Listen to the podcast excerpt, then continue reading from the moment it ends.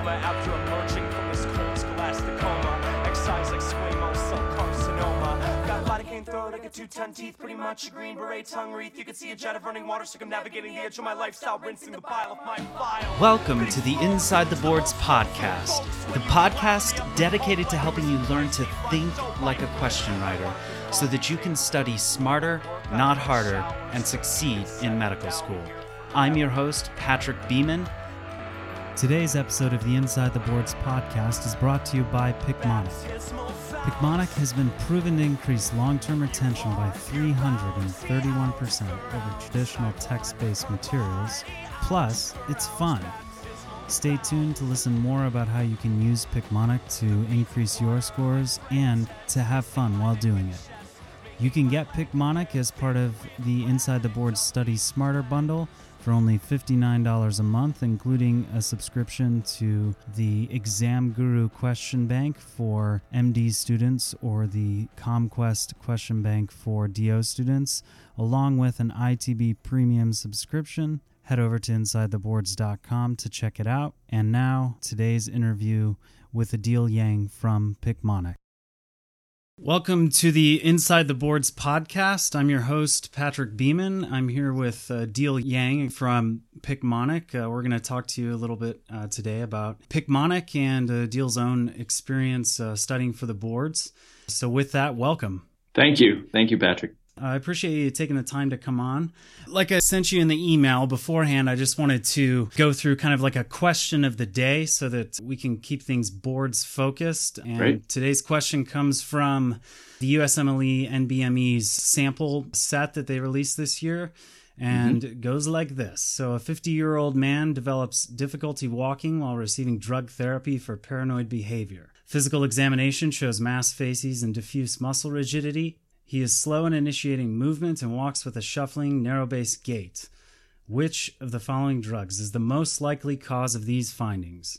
Is it A. barbiturate, B. benzodiazepine, C. monoamine oxidase inhibitor, D. phenothiazine, E. tricyclic compound? And the answer is, of course, D. phenothiazine. We can probably discuss that a little bit more here later as we go on. But before doing any of these sort of like content stuff, I just wanted to ask you a little bit about your personal stories. So, why don't you just tell the audience a little bit about your background? No problem. And by the way, we should go back to that question later on. Love to dissect it for the uh, for the audience and give them a little tip on uh, on strategy. But my story, I actually went to sc- uh, medical school at the University of Arizona.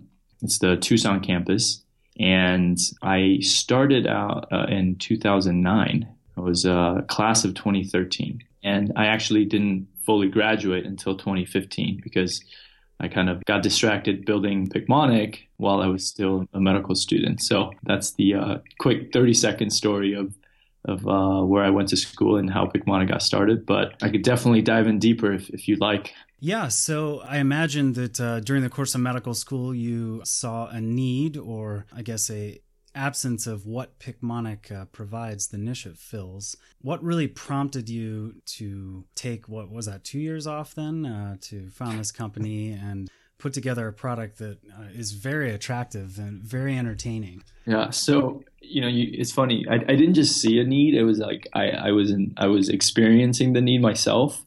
Yeah. See, at the time, uh, I was, I remember being uh, towards the end of my first year, beginning my second year. Um, I had a good friend who later on became my uh, co-founder, uh, Ron.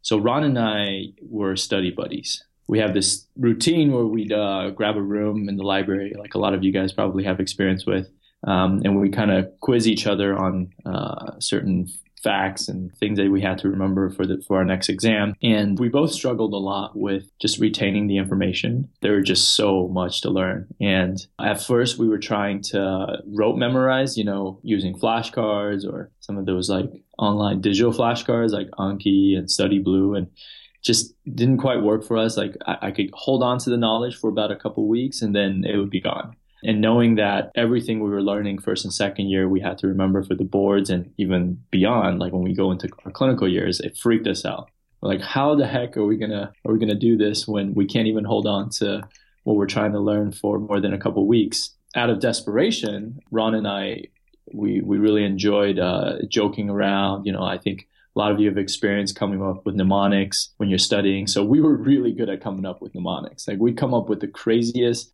Most of the time, you know, you could argue a little bit inappropriate, but uh, but those were the mnemonics that really stuck. And thankfully, Ron actually had background in neuroscience research. So learning and memory, there were a lot of techniques that have been research proven, you know, decades of learning and memory research that weren't being utilized. So we kind of geeked out over it and pulled a bunch of research together and say, hey, how can we take all of this and create something that'll actually help us with the board? So we literally started uh, creating these stories and pictures and using it for our own studying, but also sharing it with our friends and quickly became a little sensation. Like people, everybody wanted to like you know, be in on our on our little stories. And so that was when we said, why don't we try to put it up online and see if other students from around the country would would even be interested. And when we did that, we we noticed definitely it wasn't just a problem that Ron and I experienced. Okay, cool. I will say, in, in going through Picmonic and looking at some of the stories, the the things that strike me are how a narrative it is. The degree to which you guys have turned something like a biochemical pathway or some microbe into a story, mm-hmm. I think is what sticks out to me the most and really helps kind of uh, get things to stick. Mm-hmm. It kind of reminded me a, a little bit of uh, microbiology made ridiculously simple. Yeah, that's right. Yep. And I think the success of that particular resource probably lay in the fact that the mnemonics and different memory aids that are in there are sort of jarring. They take you out of the usual context and usual framework for medicine and I guess access other parts of your brain, uh, as it were, to get things to stick. So, mm-hmm. you yourself, did you make use of uh, microbiology made ridiculously simple in your boards prep? You know we we uh, I actually the first time I was exposed to it was after I had, oh, really? I had studied uh, microbiology, and I, I totally wish I had it when I was uh, going through that course. But and I would admit, shortly after that um, was when Ron and I really came up with some of the original Picmonics. So I would I would definitely attribute some of the uh, inspiration from that from that textbook for sure. And um, when you were studying, uh, what particular resources did you use in your own personal preparation? Well, you know, I, I definitely was a fan of talking to um, students that were older than me. Mm-hmm. Um, you know, I, I try to go online to look for resources, but as you know, there's so many. There's literally um, a type for any any learner. Uh, if you're a visual person, if you're if you're a type that likes to read, so for me, I kind of spoke to some of my colleagues and friends that were older than me and asked them for advice, and their advice for me was you know, using first aid as sort of a uh, a guide. Um, like really, like they were, they assured me that first aid really was so high yield that it covered most of what you needed to know for for the boards. So first aid was sort of my primary kind of go to guide. Mm-hmm. But first, the problem I had with first aid was I just couldn't read it through it and, and actually remember it because it, it was so just dense, full of information in sort of an outline format. So I definitely supplemented a lot with my own, you know, stories and pictures like Picmonics. You know, whenever I come across a set of facts in first aid that I just couldn't remember, that's when I turned to Picmonic. And now actually like because we've been doing that, um, we've been building Picmonics for for all the different topics. Um, eventually, we want to cover most of uh, medical education, but for now, I think just uh, in comparison, we have over like 80% of first aid cover, which is really awesome. Yeah. So that when students are using first aid as their primary resource, they can turn to Picmonic when they struggle with certain facts. And then for me, it's, it was really about taking a lot of practice tests and questions um, because, you know, naturally I'm not that great of a test taker. So I'm a, a little bit slower um, when when it comes to reading. Mm-hmm. So I, I, just had to force myself to do a lot of questions. So um, throughout like first and second year, I remember um, just doing some you know free questions online, or or I'd have like I think the, our school provided us with some Kaplan subscription, so I was doing some Kaplan questions. I actually never made it all the way through Kaplan, mm-hmm. but then when I when it came down to the boards, it was like crunch time, maybe two months left. Then I turned to USMLE World. That was that became my primary resource. So between First Aid, Picmonic, uh, UWorld. Um, those were my primary resources. I think it's interesting you mentioned uh, you weren't that, or you feel that you're not that great of a test taker. So, in medical school or, or even beforehand, were there any particular exams that you, I don't want to say tanked, but maybe didn't do as well as uh, you wanted to despite the effort you put in? Well, yeah, I would say, you know, in general, um, I give myself sort of, I'm sort of like a B range kind of test taker. Yeah. Uh, if I want to get A's, I have to study really, really hard. Um, so in thinking back to my like organic chemistry days, like I really struggle with that. Um, whenever there's like heavy memorization, I don't typically do very well. I love math. I mean, I'm, I'm kind of a uh, more of a conceptual guy. I like you know reasoning through things, but I feel like when you're taking these standardized tests, like you just they don't give you a lot of time to reason through things. You almost have to know it or remember it down pat in order to actually score well. So the MCAT is another example. Like I'm too embarrassed to tell you like what my verbal score was, and um, I actually did decent on the uh, the physical sciences and the biological sciences was okay, but yeah, you know, like for me, I, I would say I, I, didn't do that well in MCAT, and uh, going into medical school, I was always you know study hard, probably like upper B range, lower A range kind of kind of student. All right. Well, I think that's probably encouraging to uh, the people listening because I think they they probably see someone like you who's now devoted full time to helping people succeed on the boards. Um, and then here you are admitting that you're too embarrassed to mention your MCAT score. Um, and I'm kind of the same way. I, I, did not do as well on the MCAT as I uh, would have liked. I, I didn't do mm-hmm. terribly, but um, I definitely didn't do uh, what I would consider competitively either. But thankfully, uh, I, I, still got into med school and made it through, survived. That's um, all that matters. that's all, what do they say? P equals MD, right? Pass yep. equals MD. If you, now knowing what you know, um, were about to take your step one and you had one to two weeks left, what would you do in that time? So um, the first thing I'd do is I'd probably take an NBME practice just to make sure that I'm at least in the range where um, I feel comfortable, you know, sticking with that test date. So I think it's really important that throughout your, you know, say four to six, sometimes eight weeks of studying, that you gauge your growth using um, the NBME practice. Like my recommendation is actually, in retrospect, I wish so I, I took one the very beginning and I took one near the end, right about one week or two weeks out. And that was helpful, but I wish I had taken one more maybe in between that. So I would say two to three NBMEs to really gauge your growth. Um, and if, if, if you don't, if you don't like what you're seeing, um, as, as your NBME score, then you still have a chance to postpone it, right? I mean, we all know that.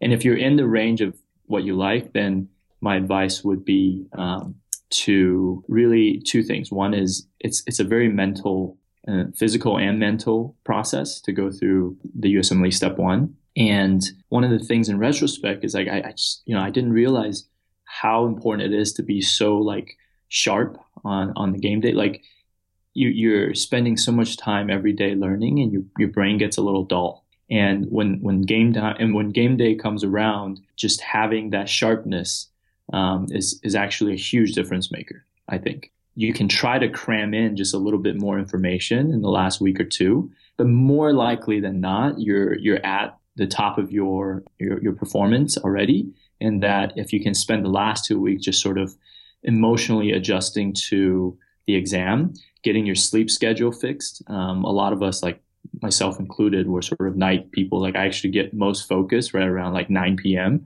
I don't know why. Um, but for me, it was, I, I made the adjustment to start sleeping early, you know, maybe like three, three days before the exam. And I felt like it was still a little bit uncomfortable for me.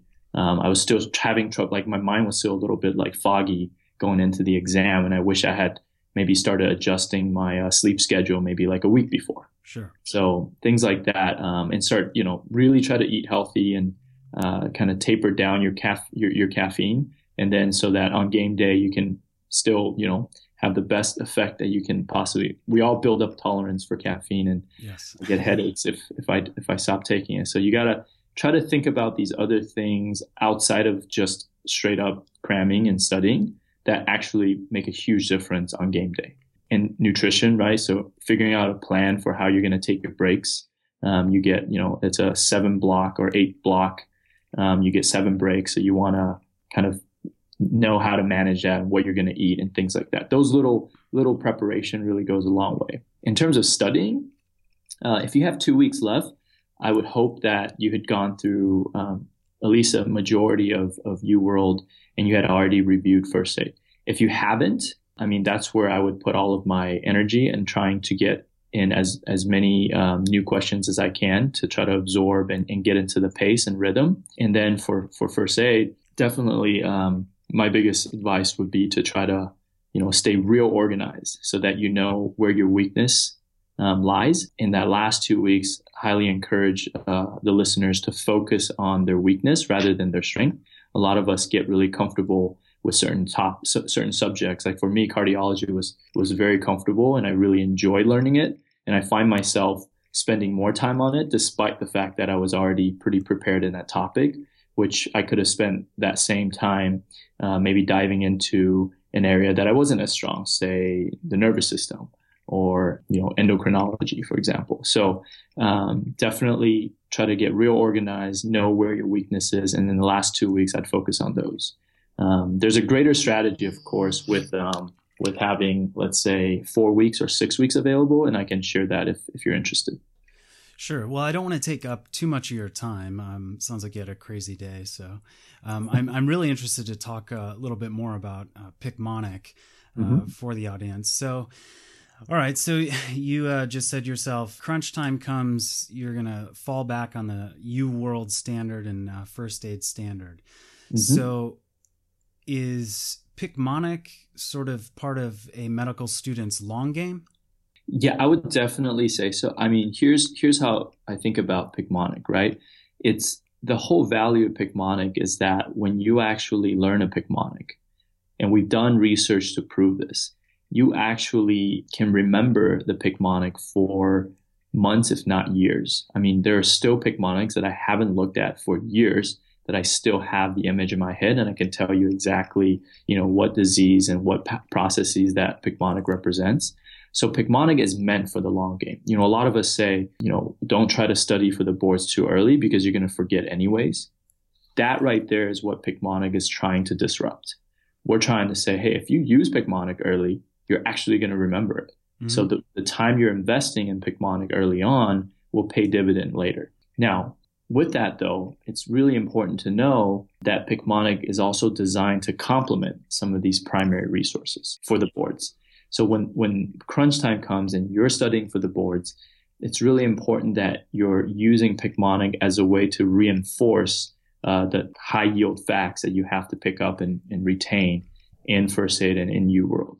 So Picmonic is definitely a long game. I would say, you know, I would encourage the listeners to start going through Picmonics that are uh, relevant for your courses throughout your first and second year because you know when you put in the time you're going to remember it. And then when boards uh, comes around you already have all those images in your in your memory committed to in, in your memory. So reviewing uh, is really quick and efficient and you get to complement the progress you're making through first aid okay so on your website i noticed a, a few things uh, as far as the research you had mentioned goes uh, mm-hmm. Two of the claims you have on there are that Picmonic will help you increase your attention by 331%. percent mm hmm And there's another uh, little snippet advertised that says, hello to 240 plus.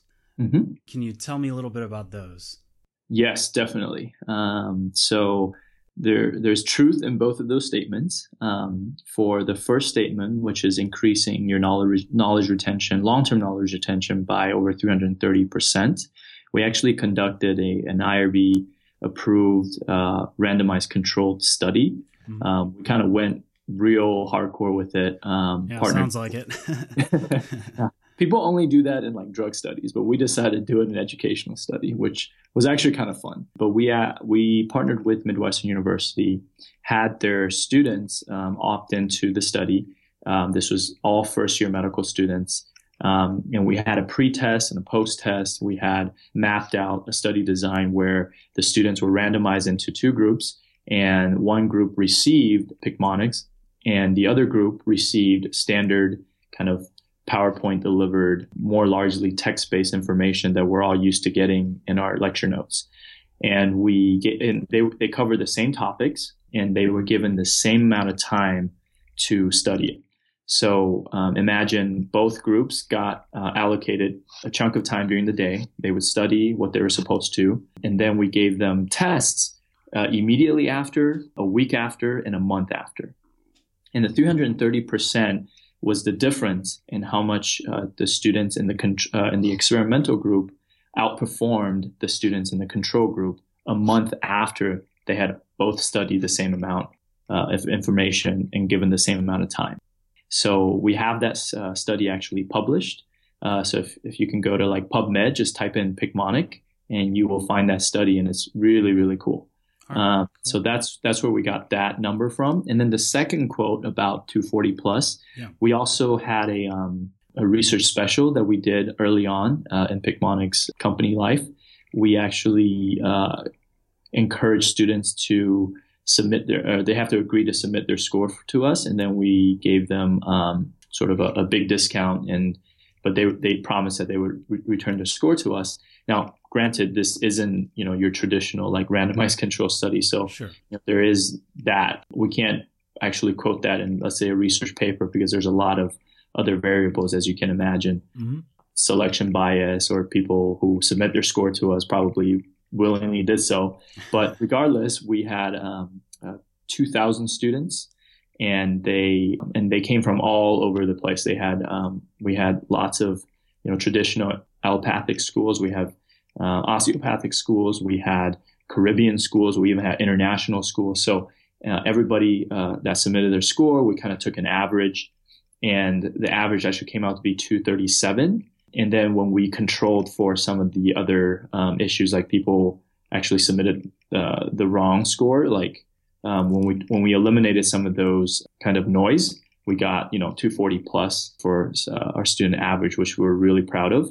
Um, granted, again, I will emphasize um, there are selection bias in this, but we at least know that the students who did submit their score and use Picmonic were proud of their their exam um, score and results, and they were willing to submit that to us. Yeah, well, I appreciate the honesty and the um, critical kind of uh, assessment of those claims, uh, but I, I, think the way you explain it does make the the product seem very attractive. Mm-hmm. Uh, just from the results based claims that you can make, and the fact that you have put the work in as a company to kind of validate the potential of using Picmonic uh, for board study. You're probably, I would guess, and I'm speculating a bit here, uh, unique in that respect.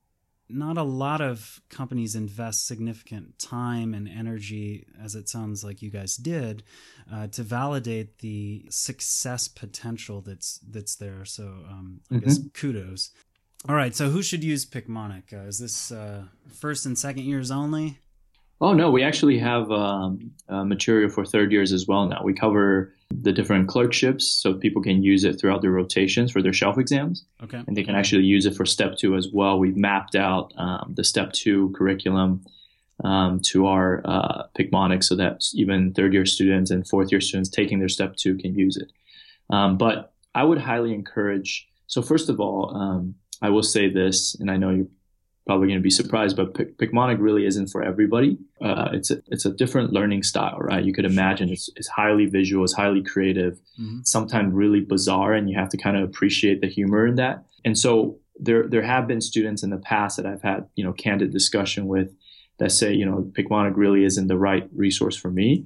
They didn't they didn't mean like it being a bad resource, just it wasn't the right learning style for their particular preference. So one of the most important thing that we try to uh, let our users know is to give it a try before you you really commit to it. That's why we have sort of a free trial for students to actually we give them free tokens. They go in, they can pick any topic they want. They can use the Picmonic and see if it's really the right fit before they commit to, to purchasing it. Um, so that's really important. But in general, I would say if you're a visual person, if you enjoy kind of storytelling, if you enjoy humor, if, if you like to maybe laugh at something that's otherwise very, very serious, I think Picmonic would be a great resource for you because, I mean, it, it makes me laugh every time I see certain characters and, you know, doing really odd things. You know, for me, it's just such a break from the monotony of of uh, traditional medical education, where you're just reading never-ending text-based uh, information. Yeah, and I, I did see in on the website as well, and at least in in this this N of one myself, going through the the trial, I ran out of uh, Picmonics to to go through, and I was I was a little bit disappointed, even though I'm uh, well beyond boards at this point. you know, maybe maybe one of these days I'll just uh, curl up with my iPad and um, just uh, go through things and, and keep learning. Maybe, maybe not. I don't know as you can probably attest, once you're done with step one and step two, there there's a certain sigh of relief in being able to oh, focus oh, and read whatever whatever you want. But maybe I'll maybe I'll make use of it for my uh, OBGYN boards, which are also there. you year. go.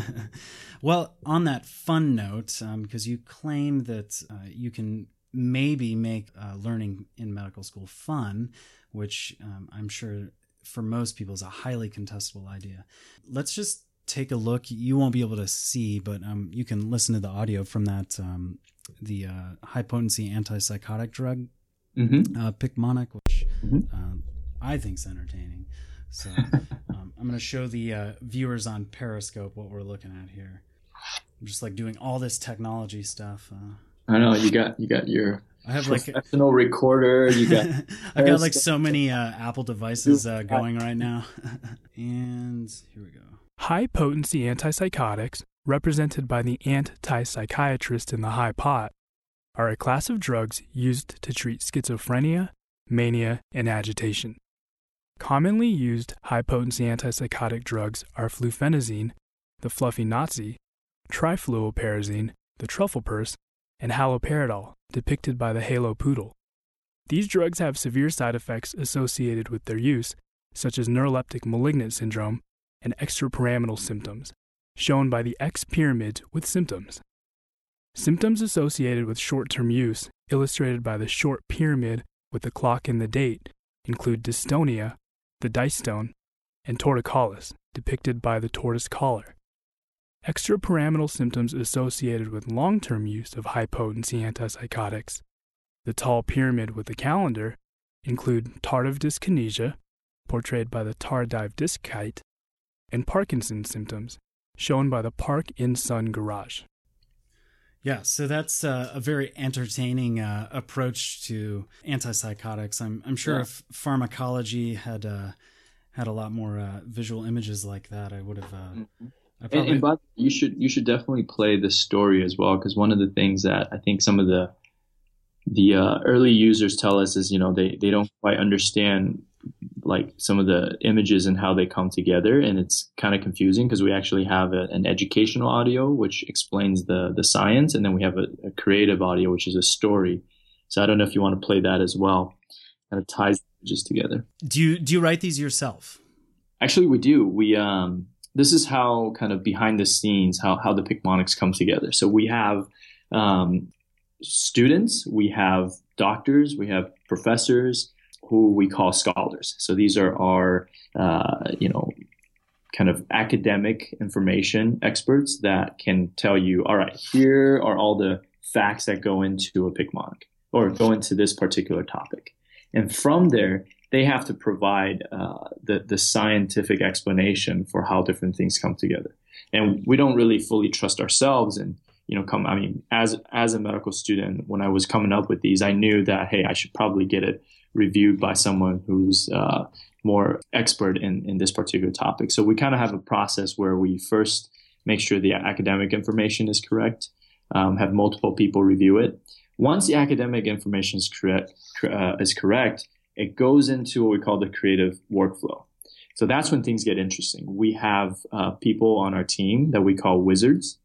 Um, these are uh, kind of their backgrounds in creative writing or um, uh, journalism or creative uh, like English major. So, they, so they're not actual wizards. No, they're not actual ah. wizards, unfortunately. I but they close enough. Just wave a wand and magically allow. that would be amazing, right?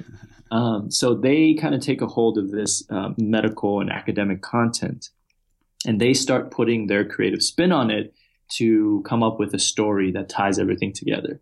um, uh, something like you know you got your your hippo who's maybe um, riding a kite and it's like wow you know like that's really random but there's a story behind it. Um, once that creative information gets put together um, then it goes down the the workflow and goes gets into the hands of like our, our illustrators and artists who put the image together. Throughout this process we actually have checkpoints where people can go back in and say okay this still looks good. The concept's still correct. And then when it comes out finally we actually have a voice actor that goes in and and and, and you know uh, recites the the transcripts both the creative and the story. And then at, at the end of the day we have a, a full Picmonic with an audiovisual walkthrough and the interactive characters. You said uh, you'd love to return to that question from the beginning. Yep.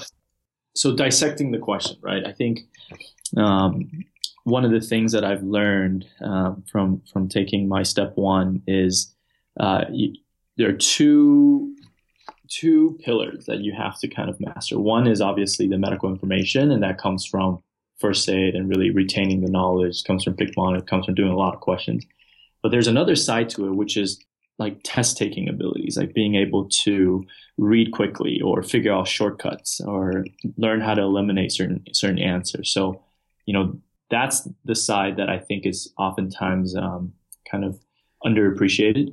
And yes. I've learned so much uh, in this last couple of years um, that looking back, I'm like, man, if I had the knowledge I have now about how to approach questions and the pacing, that I would probably do amazing on these board exams. Um, but so if, if I look at this question, right? So right off the bat, actually, one of the first things I do is I, I, I look at the last sentence and I look at the, I just glance at the answers real quick um, because it kind of frames my reading um, of the vignette um, without allowing my mind to kind of wander off multiple directions. So right off the bat, it's asking for a drug. It's asking for a drug for a particular um, potential complication. So if I know that, then I'm then I'm reading, thinking about what drug this particular person had taken, right? So all of a sudden, when I'm reading this question from the beginning, I'm looking for that answer. Um, and when I skim the answer choices, I know that it's it's going to be some kind of psychological uh, problem, and that's why step one is is so challenging. But there's also a, a you know a benefit to them grouping their answer choices in a way that they're they're not going to give you answer choices that are completely random. Sure. Like the answer choices are really good distractors, which also mean collectively they're guiding you towards a particular indication.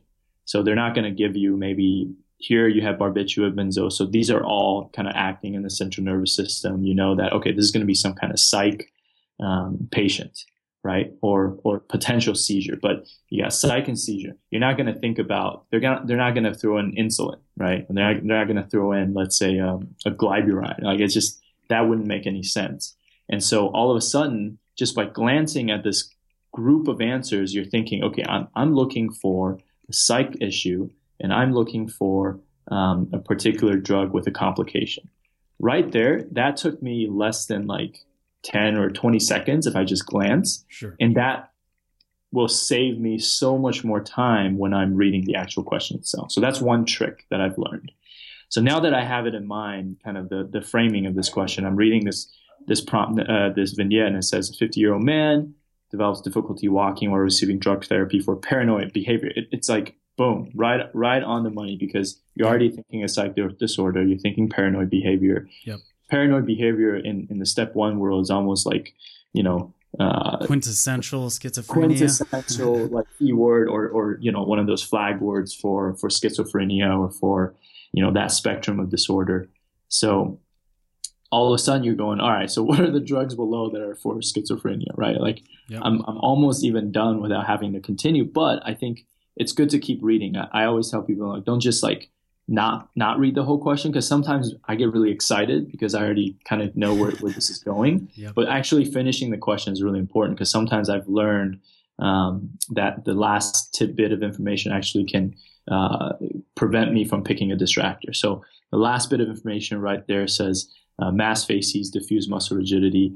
And in uh, for for the listeners who've at least done at least maybe one skim uh, one skim through a First Aid would know that's pretty much a kind of pathognomonic for some of some of the dystonia that you get with um, with antipsychotics. So right then and there, I'm I'm going back to the questions and I'm looking for antipsychotics. Okay. Right. Yeah. Um, so this is the one example where I actually re- relied less on elimination. I relied more on just pinpointing the answer and going straight to it. There are certain questions it's more kind of set up for eliminating the wrong answers. In this case, you know, you, you look down, you're looking for an antipsychotic. And yep. if you've done your at, at least basic understanding and reading, you know there's only one antipsychotic in this group of five. And that makes it really, really easy.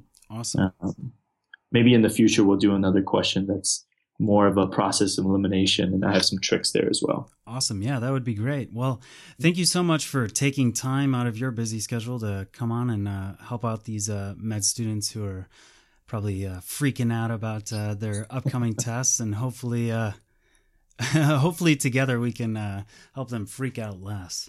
That's right. Um, and I will say too that Adil and uh, Picmonic have um, offered to uh, give a free subscription to somebody um, who leaves a review on iTunes. So send us a screenshot of your review to info at insidetheboards.com and you'll be entered uh, to win uh, that particular drawing. So, and as a bonus, I'll include now the story from the high potency antipsychotics Picmonic that Adil mentioned beforehand. Psychiatrist has his patients take a fast and perilous path to wellness. He just has them leap from the high pot. But he doesn't exactly tell them beforehand. First, he just has them get familiar with the Halo Poodle to gain their trust. Then he cues the fluffy Nazi to throw the truffle purse over the side. The Halo Poodle goes to fetch it, and the patients take the plunge. By the time they land, patients are well enough to start exploring the X pyramids of Egypt. The anti-psychiatrist carries out treatment near the X pyramids because they help him spot a few worrisome symptoms that he's always looking out for. Patients have been known to throw truffles before they even land on the dice stones of the short X pyramid, which pin the heads of native tortoise collars sideways. This behavior can be spotted within hours or days of landing.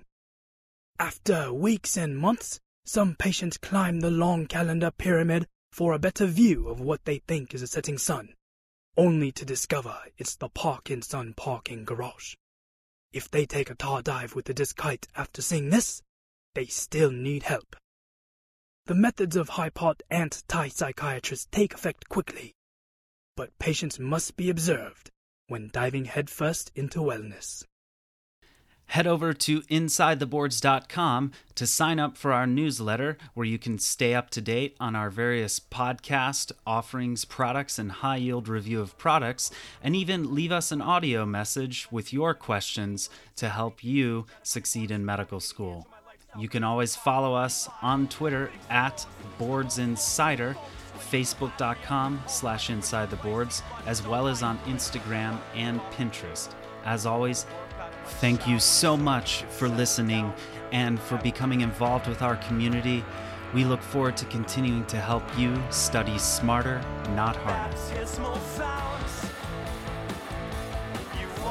I'd like to thank Anthony Sanders and the band The Island of Misfit Toys for providing the music for this week's episode. The song is Bath off the Island of Misfit Toys album I Made You Something. You can find them at T-I-O-N-T.bandcamp.com or facebook.com slash the Thailand of Misfit Toys. If you want some good lyrics and some sweet jams for while you study, you should check them out. Inside the Boards is in no way affiliated with United States Medical Licensing Examination, Comprehensive Osteopathic Medical Licensing Examination, National Board of Medical Examiners, the National Council of State Boards of Nursing, or National Board of Osteopathic Medical Examiners. All exam names and other trademarks are the property of the respective trademark owners. Content discussed during this program is the property of Inside the Boards or the attributed trademark owner and may not be reproduced without permission from the appropriate entity. Inside the Boards fully adheres to the respective policies on irregular behavior outlined by the aforementioned credentialing bodies.